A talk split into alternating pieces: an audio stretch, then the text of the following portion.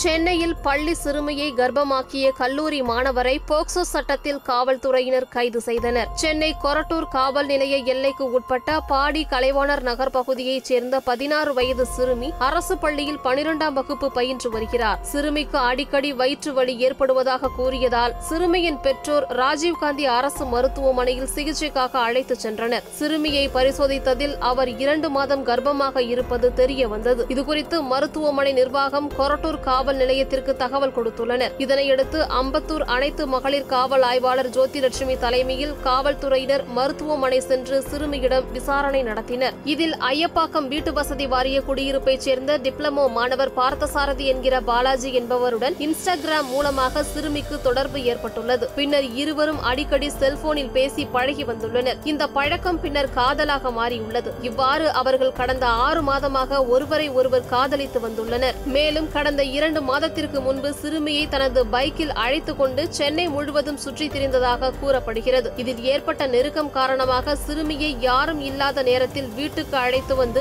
பாலியல் வன்கொடுமை செய்ததில் சிறுமி கர்ப்பம் அடைந்தது தெரிய வந்துள்ளது இதனைத் தொடர்ந்து கல்லூரி மாணவரான பார்த்தசாரதி என்கிற பாலாஜியை கைது செய்த அம்பத்தூர் அனைத்து மகளிர் காவல்துறையினர் திருவள்ளூர் மகிழா நீதிமன்றத்தில் ஆஜர் செய்து புழல் சிறையில் அடைத்தனர்